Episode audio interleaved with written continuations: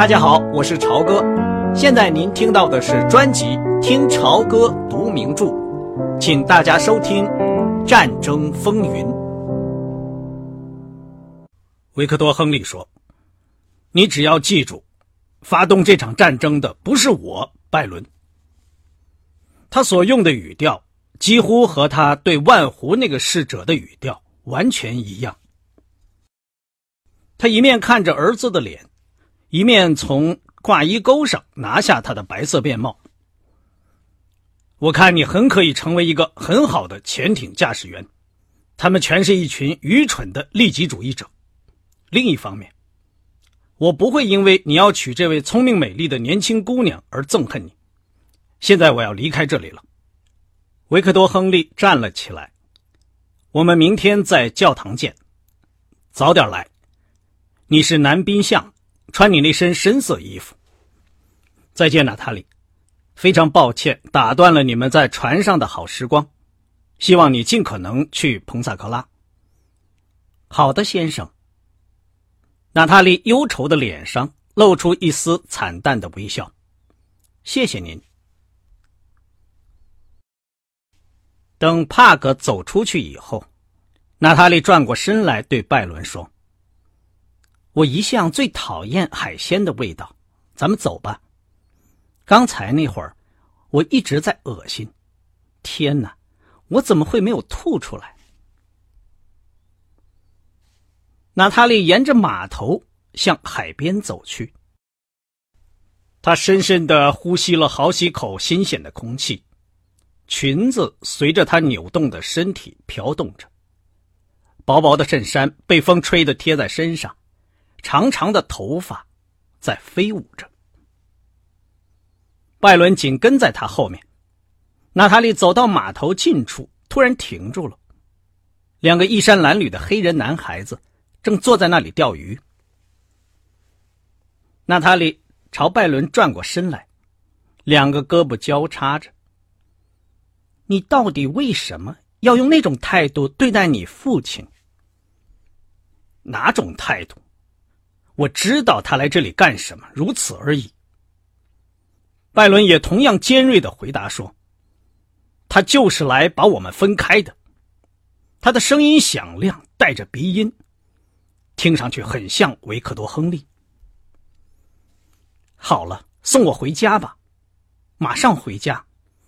他说的完全对，你知道，你把目前的战争情况都归咎于他，这就是你不成熟。我真替你感到难为情，我不喜欢这种情绪。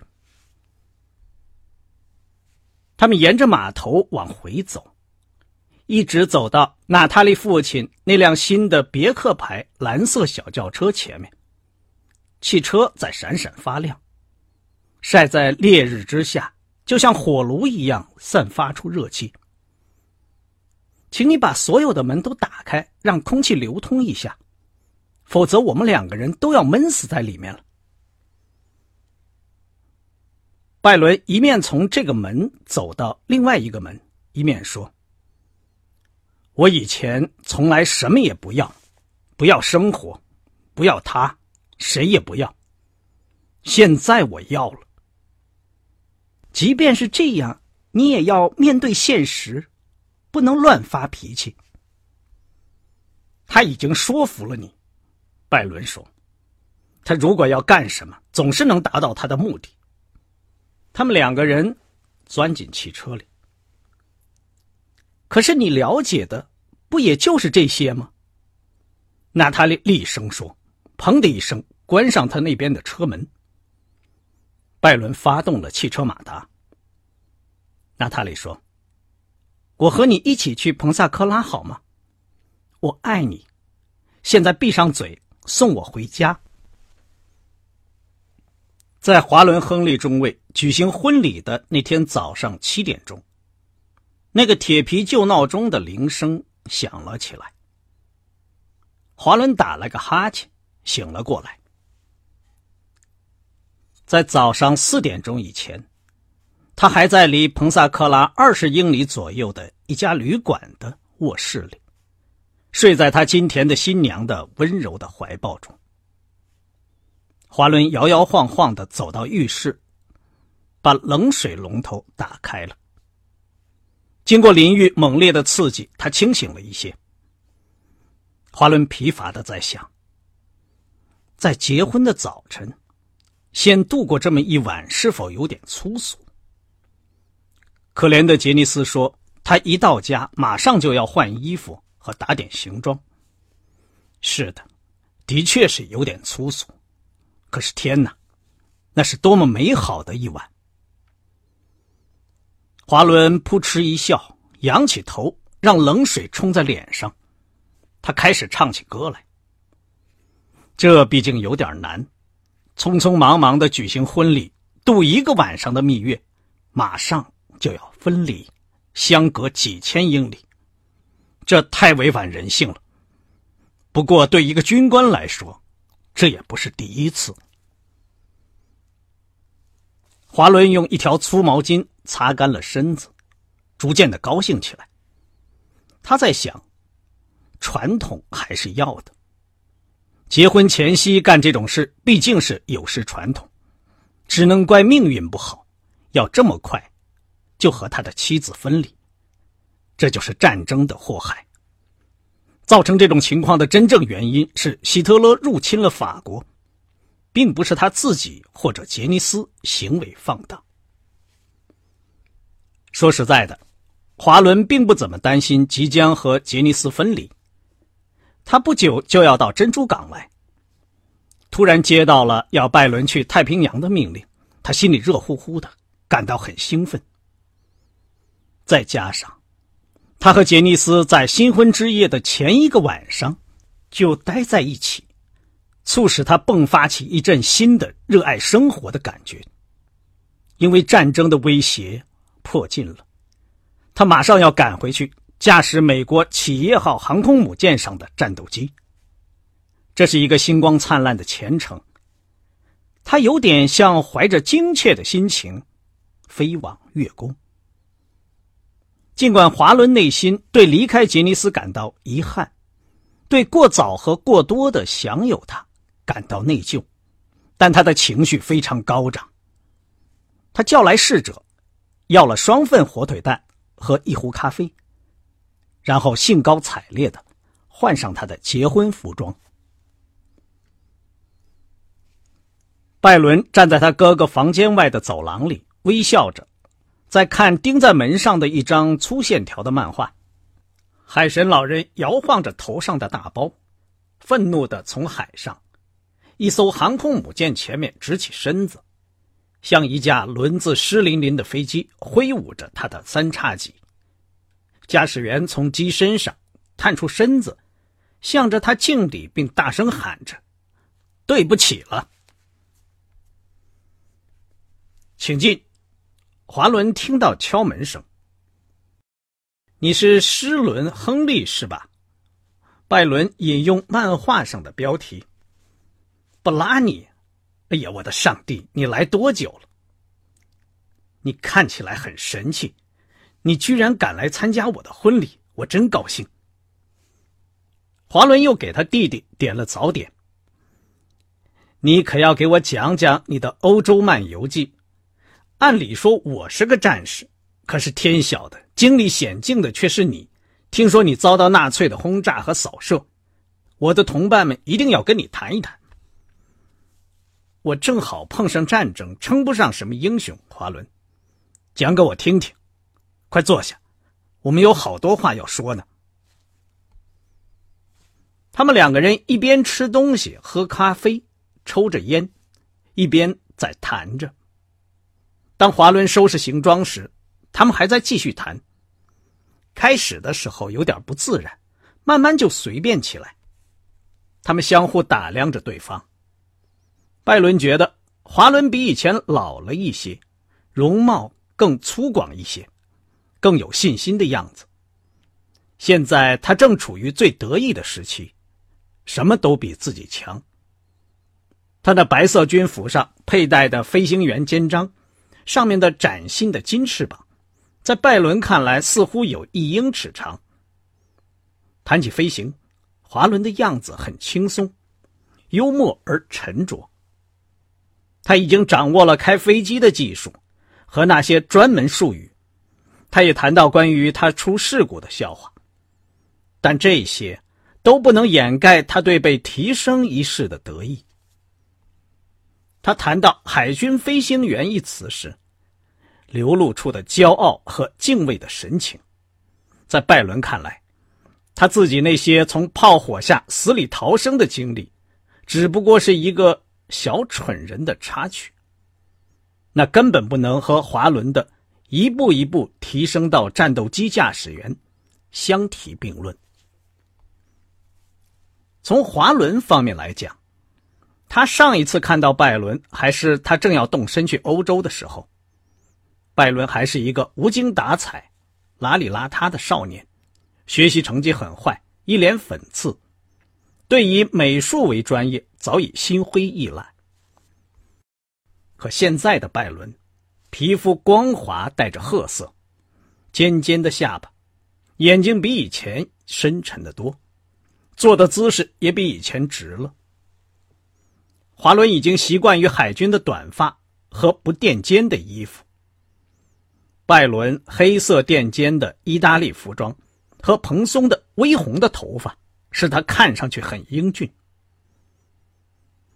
这个外表和他在德国轰炸下同一位漂亮的犹太姑娘漫游波兰的英雄故事非常相称。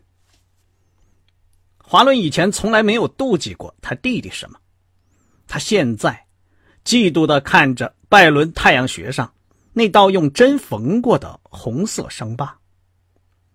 他自己脸上的伤疤是意外事件造成的。并不是在战争中受的伤。他甚至还有点妒忌他那个犹太姑娘，虽然他还没有见过她。娜塔莉怎么样？拜伦，他来了吗？当然来了，我把他安置在杰尼斯家里了。杰尼斯考虑的很周到，昨天晚上给娜塔莉打了个电话。是不是爸爸让他这么做的？爸爸只说这位姑娘不知道自己是否受到邀请。我说这件事你是认真的，是不是？华伦停住了，没有讲下去。他一手拿着手提箱里的衣架，一手拿着制服外衣，紧盯着他弟弟。我们打算结婚，真的吗？那可太好了。你真觉得好吗？当然了。听他们讲，她是个非常不寻常的姑娘。她的确不寻常，但是我知道还有个宗教问题。华伦笑了，把头一歪。哎呀，拜伦，现在这个时候，难道真的还有什么关系？除非你想担任什么宗教职务，或者说想搞政治，那样你就要多考虑考虑。我的上帝呀！现在战争已经来临，整个世界都乱起来了。我说还是别放掉她。我很想见见这个姑娘，听说她还是个什么博士呢。她现在在准备考巴黎大学的硕士学位。哎呀，弟弟，让我说，她比在狂风暴雨的黑夜中靠岸的航空母舰还要可怕。布拉尼脸上的笑容。表现出因为有这样一个女朋友而感到很骄傲。我和她在一起待了六个月，从来没开过口，几乎没有做过任何表示。然后她说她爱我，我现在还有点将信将疑。他为什么不会爱上你？你长得这么漂亮，我的孩子，你已经不是过去那个细高条样子了。你准备现在就结婚，还是要等潜艇学校毕业之后？谁跟你说我要去潜艇学校？不要提这个了，我已经听爸爸讲够了。华伦很熟练的把衣服从衣柜里拿出来，放进小衣帽箱里。但是他说的对，拜伦，你不应该等到应征入伍才去。那时候他们就随便把你往哪里一塞，马马虎虎的就算你及格了，你甚至抽签也抽不到你要当的差事。可是现在，你可以自己选择你的岗位，受到非常好的训练。你有没有考虑过去当海军飞行员？你既然可以当飞行员，为什么非要扎到三百英尺深的海底，以每小时四海里的速度，在海里面爬行？我一想到潜艇，就好像得了幽闭恐怖症。你很可能成为一个非常出色的飞行员。你有个特点，就是不会紧张。我对潜艇有了兴趣。拜伦描述了普伦在柏林讲的关于击沉黄象号的经过。那是一次英勇的壮举，华伦说，是不折不扣的成功。就连丘吉尔也承认这点，赋予传奇味道。我猜，大概就是这个使你发生了兴趣。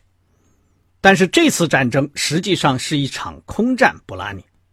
这些德国人在陆地上的条件并没有这么优越。报纸上整天在谈论着装甲车，装甲车。可是法国的坦克比德国的又多又好，他们没有真的使用。他们被那些斯杜加吓得惊慌失措。其实斯杜加使用的就是咱们的俯冲轰炸战术。我就是不明白这个斯杜加是怎么回事拜伦说：“他看上去没有那么吓人，固定的轮子，单引擎，中等机身，飞起来又慢又笨拙。”华伦把一本灰皮的大书扔给拜伦，笑嘻嘻地说。你看看，《飞行员人名录》里面有我，在第五中队练习单人飞行。我现在要去结账，然后咱们到教堂去。当拜伦的哥哥回来时，拜伦还在翻阅那本年鉴。真有你的华伦，在空勤预备学校你考了第一名。你那么用功，怎么还有功夫去追求杰尼斯？那可是费了不少劲儿。华伦脸上做出精疲力竭的样子，两个人都大笑起来。你只要好好安排一下，书本功课念好，并不太难。拜伦举起年鉴，指着印着黑边的一页。这些人都死了。华伦的脸变得严肃起来。是啊，弗兰克·莫纳罕是我的教练，一个非常出色的飞行员。他叹了一口气，向这间单调的房子四周看了看。唉，离开这间屋子，我一点也不难受。我在这里奋斗了十一个月。在开车进城的途中，华伦说：“彭萨克拉这个地方可能小一点，也比较死气沉沉，但是气候非常好，各种有趣的水上运动，钓鱼。”高尔夫球、赛马俱乐部、兴旺的工业等等，应有尽有。